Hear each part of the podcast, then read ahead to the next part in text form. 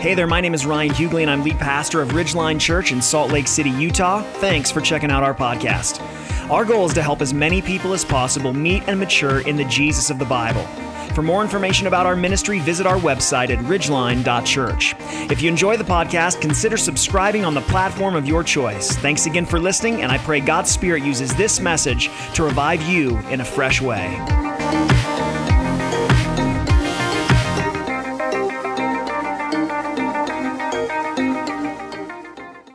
All right, well, Easter is the celebration that stands at the very center of the Christian faith. Because on Easter, we remember the resurrection of Jesus and his victory over our sin. Now, on the one hand, this day of remembering would seem kind of unnecessary because we have the opportunity every single day to live in light of the reality of this eternity altering event. But the problem is, we're prone to put so many other things at the center of our faith that we forget. I mean, if you think about it, if you just look at our time and our attention, it's sadly clear that things like maybe some pet area of theology or uh, a denominational tradition or some aspect of Christian cultural preference, they're far more our focus than the fact that we have the privilege of following a God who is so powerful that he laid down his own life on a cross and then took it back up again three days later. And so as a result, we need Easter. We need this built in reminder of what actually happened that first Easter morning. We need the reminder of this tomb that was holding the dead body of our crucified Savior on Saturday instead sat empty that Sunday morning because Jesus had risen from the dead. But, but here's the thing in addition to a reminder of what happened that first Easter morning, we also need the reminder of what exactly it accomplished for us. See, when Jesus rose from the dead, the price for our sin was paid, and its power to separate us from God was broken. The resurrection of Jesus made possible the most important distinctive of the Christian faith forgiveness.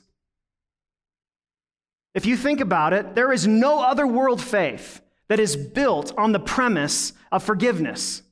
Instead, religion and its many faces is built on the, the premise of striving to somehow balance the scales through good works and religious activity. So religion is all about earning, but the resurrection is about receiving the free gift of forgiveness by grace. And so, if you're new to the Christian faith, I don't want to make any assumptions about where we're all at this morning, but if you're new to the Christian faith, I want you to know the Bible says that God created humanity to flourish in relationship with Him and in relationship with one another. But sadly, instead of living in the garden of God's good way for us, we seek to live our own way. And the scriptures call this sin and say that the problem of sin runs so deep in us that we could never make it right on our own. And so, because he loved us so much, Jesus Christ, God the Son, stepped into human history by taking on flesh and becoming human. And every single day of his life, he lived in perfect relationship with God the Father, the way that you and I don't. He then took the penalty of our sin upon his shoulders and sacrificed his life in our place for our sin.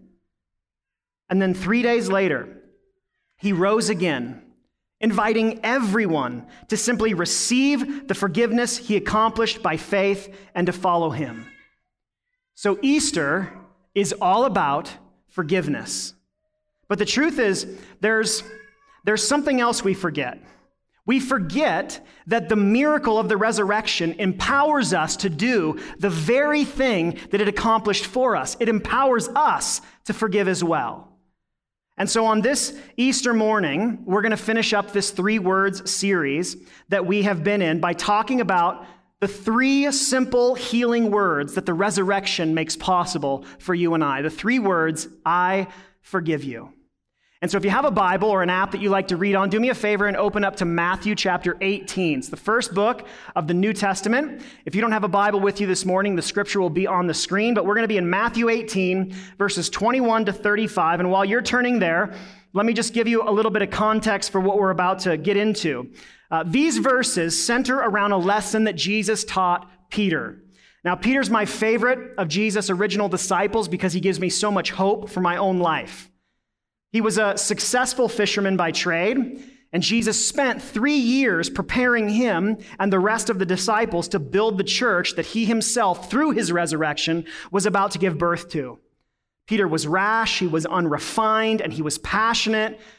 And as a result of those things, he was no stranger to the regret of a rushed decision or the embarrassment of a mistake made. And despite all this, his failures were never fatal.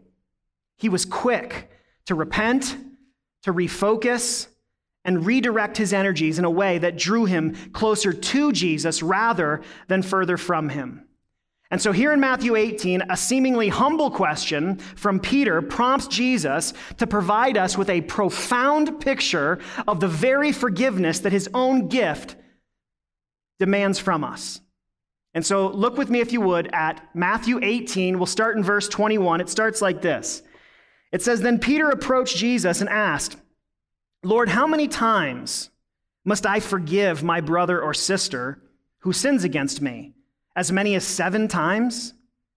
Jesus replies like this He says, I tell you, not as many as seven, but 70 times seven.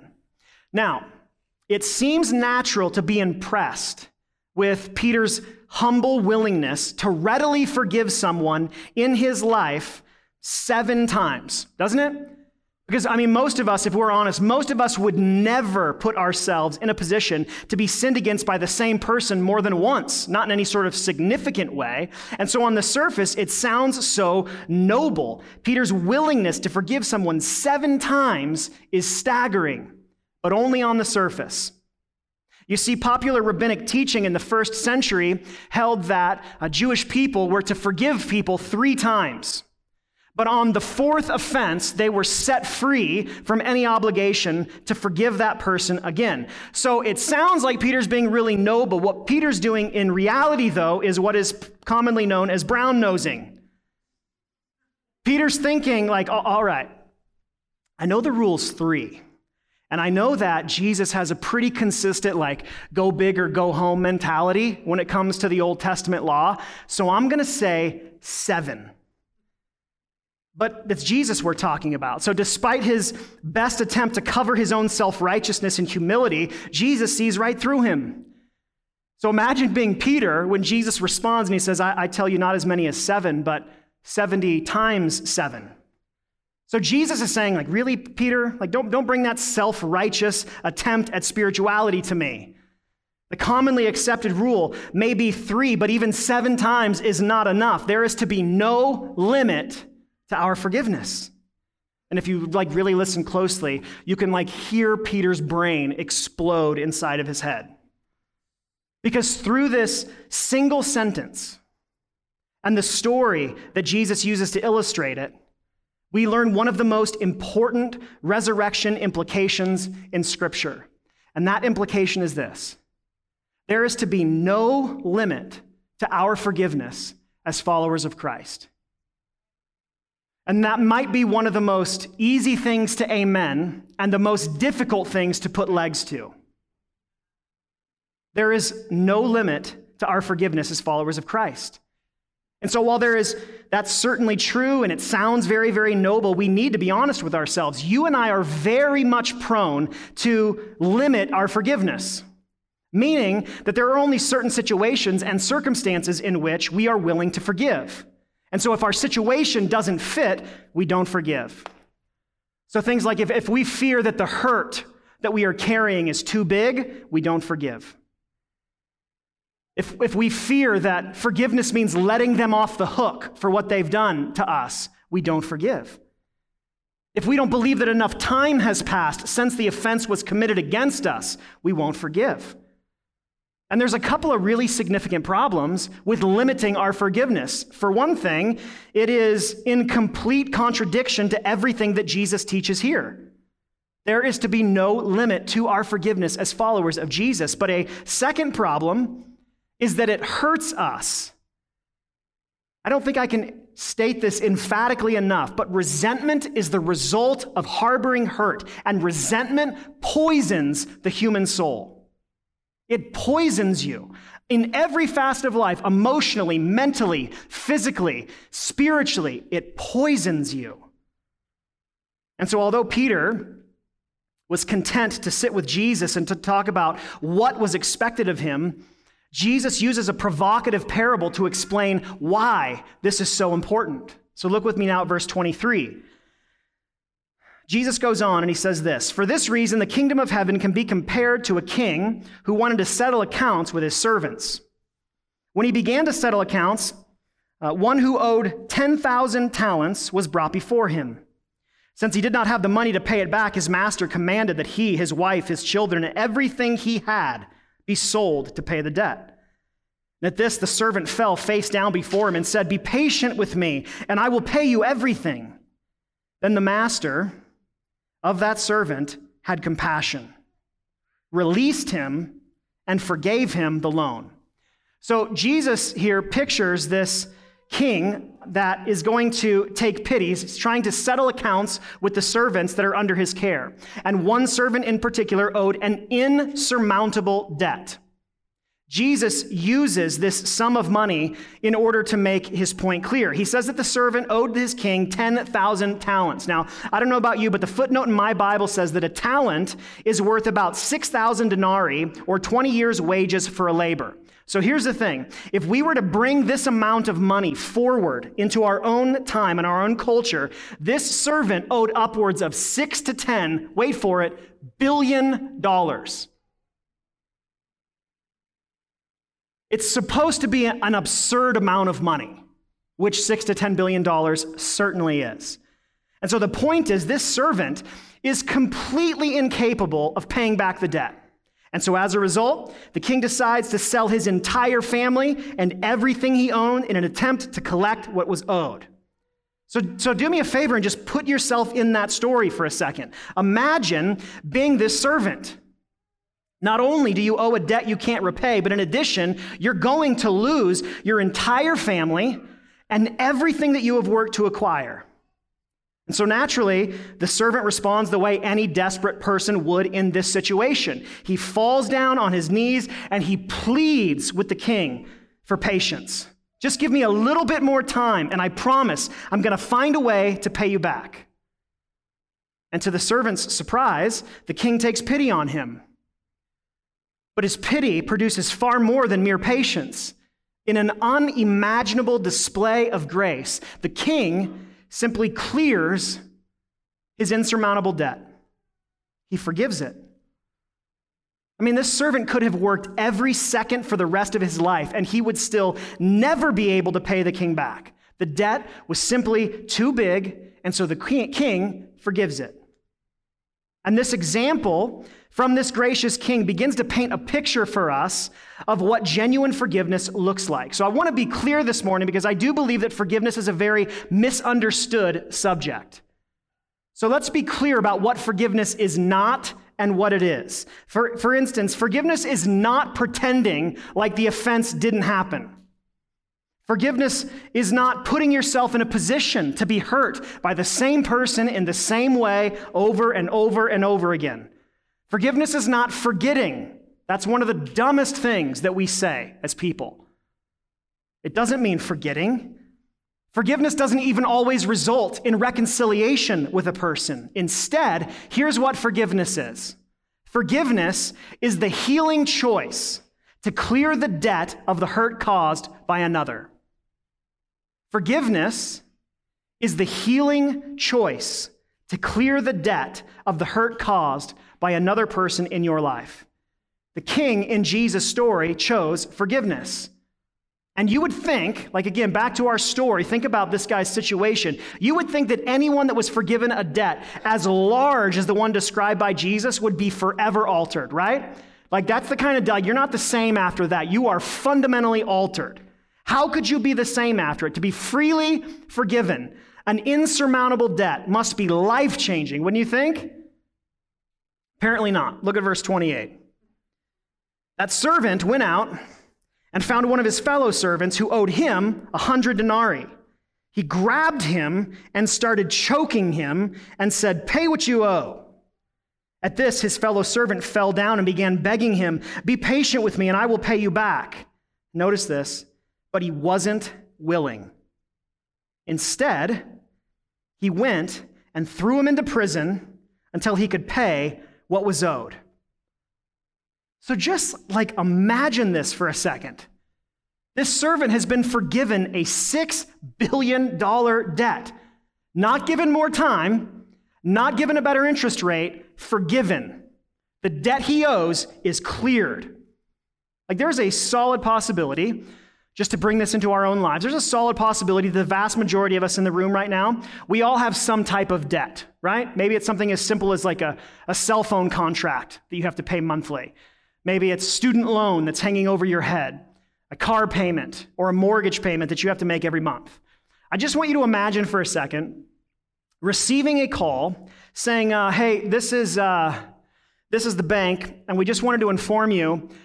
Our bank manager came in today and she is in like a really good mood. And she just wanted you to know that, uh, that we just decided to go ahead and clear your debt. I don't even know if bank managers can do that. I don't think they can. For the sake of the illustration, stay with me.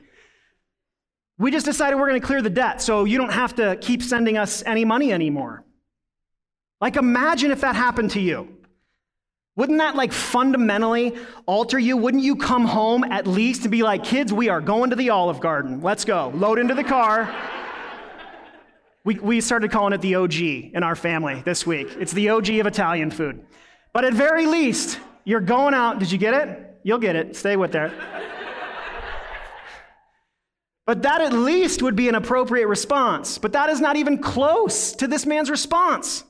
Not two seconds after he's been forgiven this insurmountable debt, this servant runs out and finds a guy who owes him comparatively nothing. It's about 12 grand in today's terms. So make sure that you're tracking with this. You're forgiven a $6 billion debt, and the first thing you do is you immediately go out and you choke out the guy who owes you 12 grand. And despite this man's cry for mercy, if you look at the text, he uses virtually the exact same words that the other servant had used with the king. Despite these cries for mercy, he refuses to forgive the debt of the guy who owes him and has him thrown in prison until he can pay. And so, this is a point in the story in which, if you are human and you have a heart beating in your chest, you are beginning to hate this servant. I mean, how sick to be forgiven that sizable of a sum and then go physically assault someone for virtually nothing by comparison. And the good news is the injustice does not go unnoticed. Look at verse 31. When the other servants saw what had taken place, they were obviously deeply distressed and went and reported to their master everything that had happened. Then, after he had summoned him, his master said to him, You wicked servant, I forgave you all that debt because you begged me. Shouldn't you also have had mercy on your fellow servant as I had mercy on you? And because he was angry, his master handed him over to the jailers to be tortured until he could pay back everything that he owed. So this, this wicked servant is like super busted at this point in the story. His fellow servants observe the entire event, and like you and I, they are understandably upset. And so as a result, they go and they tell the king. The king, too, is appalled and summons the servant back for what must have been an awkward and uncomfortable conversation. Saying, Let me get this straight. Uh, I forgive you a debt you are completely incapable of ever paying back but you refuse to forgive an amount that is painfully insignificant. Are you serious? I showed you mercy and you showed none. So the king has this man arrested, and he is tortured by the jailers. And Jesus' original listeners would have understood that this man was to suffer physically until he could pay back the full debt that was, in fact, impossible to be paid back. And so, this is the spot in Jesus' story where everyone listening is riled up, and thus right where Jesus wants them to drive home his point. Because in 35, he says, So also my heavenly Father will do to you unless every one of you forgives his brother or sister from his heart. This kind of feels like running around a corner and slamming face first into a wall. Because just, just like you and me, Jesus' listeners were fixated on the unfathomable nature of being forgiven, this massive debt just to attack someone over almost nothing. And it's at that point that Jesus drops the hammer on them and us. And he says, You are the wicked servant. No one was expecting that, which is usually the case. We never want to identify with the bad guys in Scripture. We always want to be like Jesus or whoever's awesome. But Jesus says, No, you, you are the wicked servant. If you have been undeservingly forgiven of sin against God, and yet you refuse to forgive the comparatively small sin of those around you, you're just like that servant. See, Jesus meant this $6 billion debt to represent your sin and mine. Our sin is an insurmountable debt that we could spend every second for the rest of our lives trying to pay back, trying to do good, trying to obey, and we would never come close. But the good news of Jesus is that, like the gracious king in his story, Jesus forgives our debt. Jesus lived, he died, and he rose again, paying for our sin and providing the means of our forgiveness. And through faith in Jesus, the debt of our sin is forgiven. And again, the forgiveness that Christ provided has relational implications for you and I. Many of us are content to receive that gift, but then not live in light of it the way that Jesus is talking about here. Bitterness and resentment are a direct result of failing to grasp the good news of Jesus. And so here's our very simple but difficult to obey big idea. What Jesus is saying is this forgiven people forgive people. That's his intent and his desire and the implication of the resurrection that we, as forgiven people, would be people who forgive others when we are sinned against. And any unwillingness to forgive on our part should serve as a signal that we have not fully embraced the forgiveness that we have been offered. And so, my hope and my prayer this morning is that there's this collective thought that says, man, we want to forgive. We want to be people who are marked by forgiveness, but we don't always know how. And I think one of the things that makes forgiveness such a sobering subject to teach on is the wide spectrum of hurt that I know we're all trying to forgive. And by that I mean, on, on one end of the spectrum, you have the comparatively small, everyday hurts that we experience at the hands of one another. Every day we experience this a, a short or cutting comment, that hurts our feelings, a kind act that goes unnoticed, a failure to be present and to listen when someone is talking to us. These experiences hurt in a very real way, and make no mistake, if they go unaddressed, they definitely add up over time, but they're pretty easily forgiven when compared with the other end of the spectrum. Because on the other end of that spectrum, we have the traumas that change our lives in a moment. Things like abuse, sexual assault, things like abandonment and betrayal. See, on that end of the spectrum, we understandably think things like, man, the hurt is just too big. The cut is just too deep. The pain is just too severe. And so we have to be careful when we talk about forgiveness. Because when we talk about forgiveness in a way that seems to imply that every hurt should be equally simple to forgive, we further wound those who are already staggering from life altering sin committed against them. And so, still, the million dollar question, despite where we are on that spectrum, is this How do we forgive those who hurt us? Like, how do we make the healing choice to clear the debt of the hurt caused by another. And I think the interesting thing is, regardless of the size of the pain, the process that is forgiveness is largely the same. So while our pain varies based on what we experience, the process doesn't. We have to acknowledge the hurt, ask for help, and address the wound. So let me break these down for us real quick before we finish up our time together this morning. So, first up, we have to acknowledge the hurt. Acknowledge the hurt. Now, this is a practice that I have continually be trying to, been trying to lead us to over the past 12 months. It's been a year of a lot of hurt, a lot of pain, a lot of isolation, a lot of difficulty. And so many of us have various wounds that we are carrying in our lives. And I want you to hear there is nothing biblical about ignoring or diminishing our emotions. The pattern that we see in Scripture is one of honest acknowledgement. God intends all of our emotions, the good, bad, the ugly, the ones that are comfortable, and the ones that hurt. God intends all of them to draw us deeper into Him. And so forgiveness starts by sitting with Him in that hurt. There is no healing a hurt that will not be acknowledged. And so it starts with us sitting with God and telling Him where we are hurt. But it doesn't stop there. Secondly, we have to ask for help. We have to ask for help. I think one reason that we find the practice of forgiveness so unrealistic sometimes is that we mistakenly believe that the power to forgive is supposed to come from within ourselves. So we think things like, man, I can't forgive. There's simply no way. I'm way too angry to ever forgive them for what they've done. And I want you to know the truth is, you're like absolutely right. Forgiveness is oftentimes impossible for you. But the very nature of forgiveness is supernatural.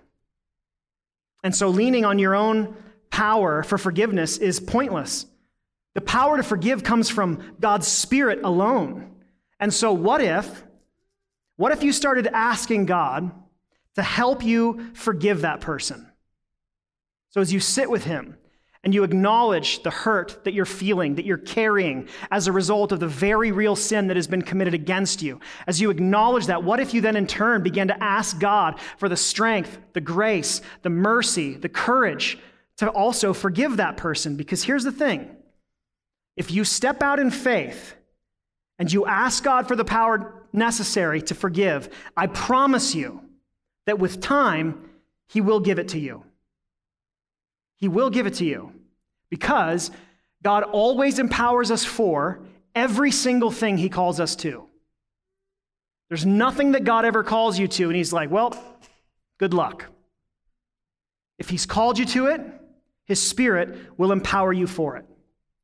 Forgiveness requires that we acknowledge the hurt and that we ask for help. And then, thirdly, and this is the hard part, it demands we address the wound. It demands that we address the wound.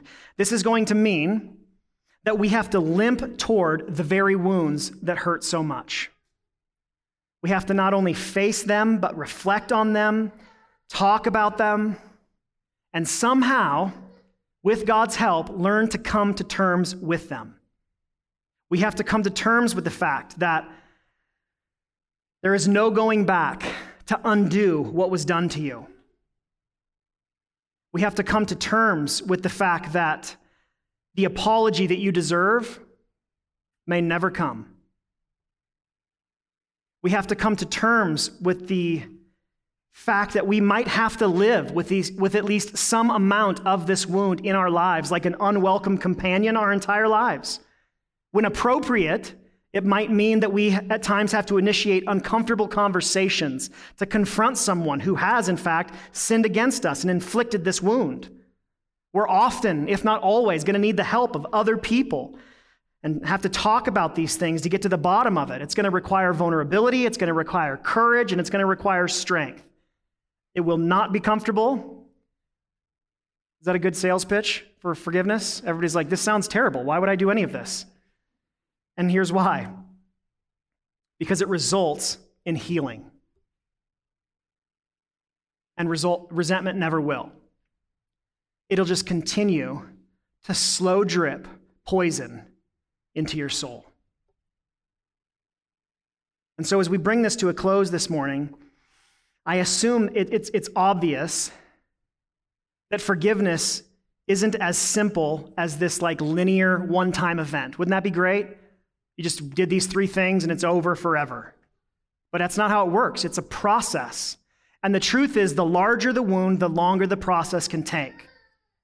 And so, even if we have taken the first steps to forgive, we, we are going, you're going to feel resentment creep back in. And so, when it does, we go back to this healing process of forgiveness. We acknowledge the hurt, we ask for help, and we address the wound. And as I've been reflecting on forgiveness this week, I keep coming back to this same question over and over again. And the question is why is it that we're so prone to hold on to hurt? Like, why are we so prone to choose resentment over forgiveness? And I'm confident that, like in everything, there's a lot of different reasons. But I do think there's a pretty deep one that we are prone to overlook. I think a big reason that we are slow to forgive is that it is easier to be angry than it is to grieve. It's just easier to be angry than it is to grieve. And forgiveness demands that we grieve the pain of the wound. It demands that we grieve the disappointment of failed expectations. It demands that we grieve the anger that accompanies the experience of injustice. Forgiveness demands that we grieve, that we come to terms with the reality of what has happened to us so that we can heal and move forward. And the challenge is most people following Jesus this day don't want to experience grief. In fact, in some Christian circles, grief is even a sign of weak faith, which I want you to know is like a heretical lie. Grief is not a sign of weak faith. See, we often picture this resurrected Jesus as this like always happy, always happy, never hurting Savior. And so, in response to that, we learn to ignore pain in an attempt to be always happy, never hurting followers. The problem is, the prophet Isaiah referred to Jesus as a man of sorrows acquainted with grief. The scriptures tell us that sin causes God grief, to, to grieve. And so, guess what? Jesus is sad a lot. Do you think about that? Like, so his resurrection, he's won, he's been victorious, he has conquered sin. But Jesus isn't sitting in heaven all happy clappy all the time. He grieves when we grieve, he grieves when we sin. Jesus is sad too. And what that means for us is that we can wade into the grief that forgiveness demands, and we can be confident that the Jesus who rose from the dead on the first Easter will wade into it with us. Forgiven people forgive people. So let's be a people who forgive. Will you pray with me? Then we'll do some Q&A. Father, this is, uh, this is hard. I think of your first disciples who at one point did respond to your teaching and say, This is a, this is a hard saying. Who, who can do this? And I feel that with forgiveness. Lord, you know the wounds that I feel and that I live with, that I carry, that I'm trying to work through this process with. You know the wounds that are present in this room. You know the hurt that is represented here. Lord, you know the ones that, that might just be kind of small hurts that we're carrying, maybe even just this morning in an interaction that we had with someone that we love that kind of hurt us or cut us, all the way to, Lord, you know that some of us sit in this room and we have wounds that own us. And so I, I don't know where all of those are, but Holy Spirit, you do. And Lord, I pray that you would lean into and minister to each and every wound that we're holding right now.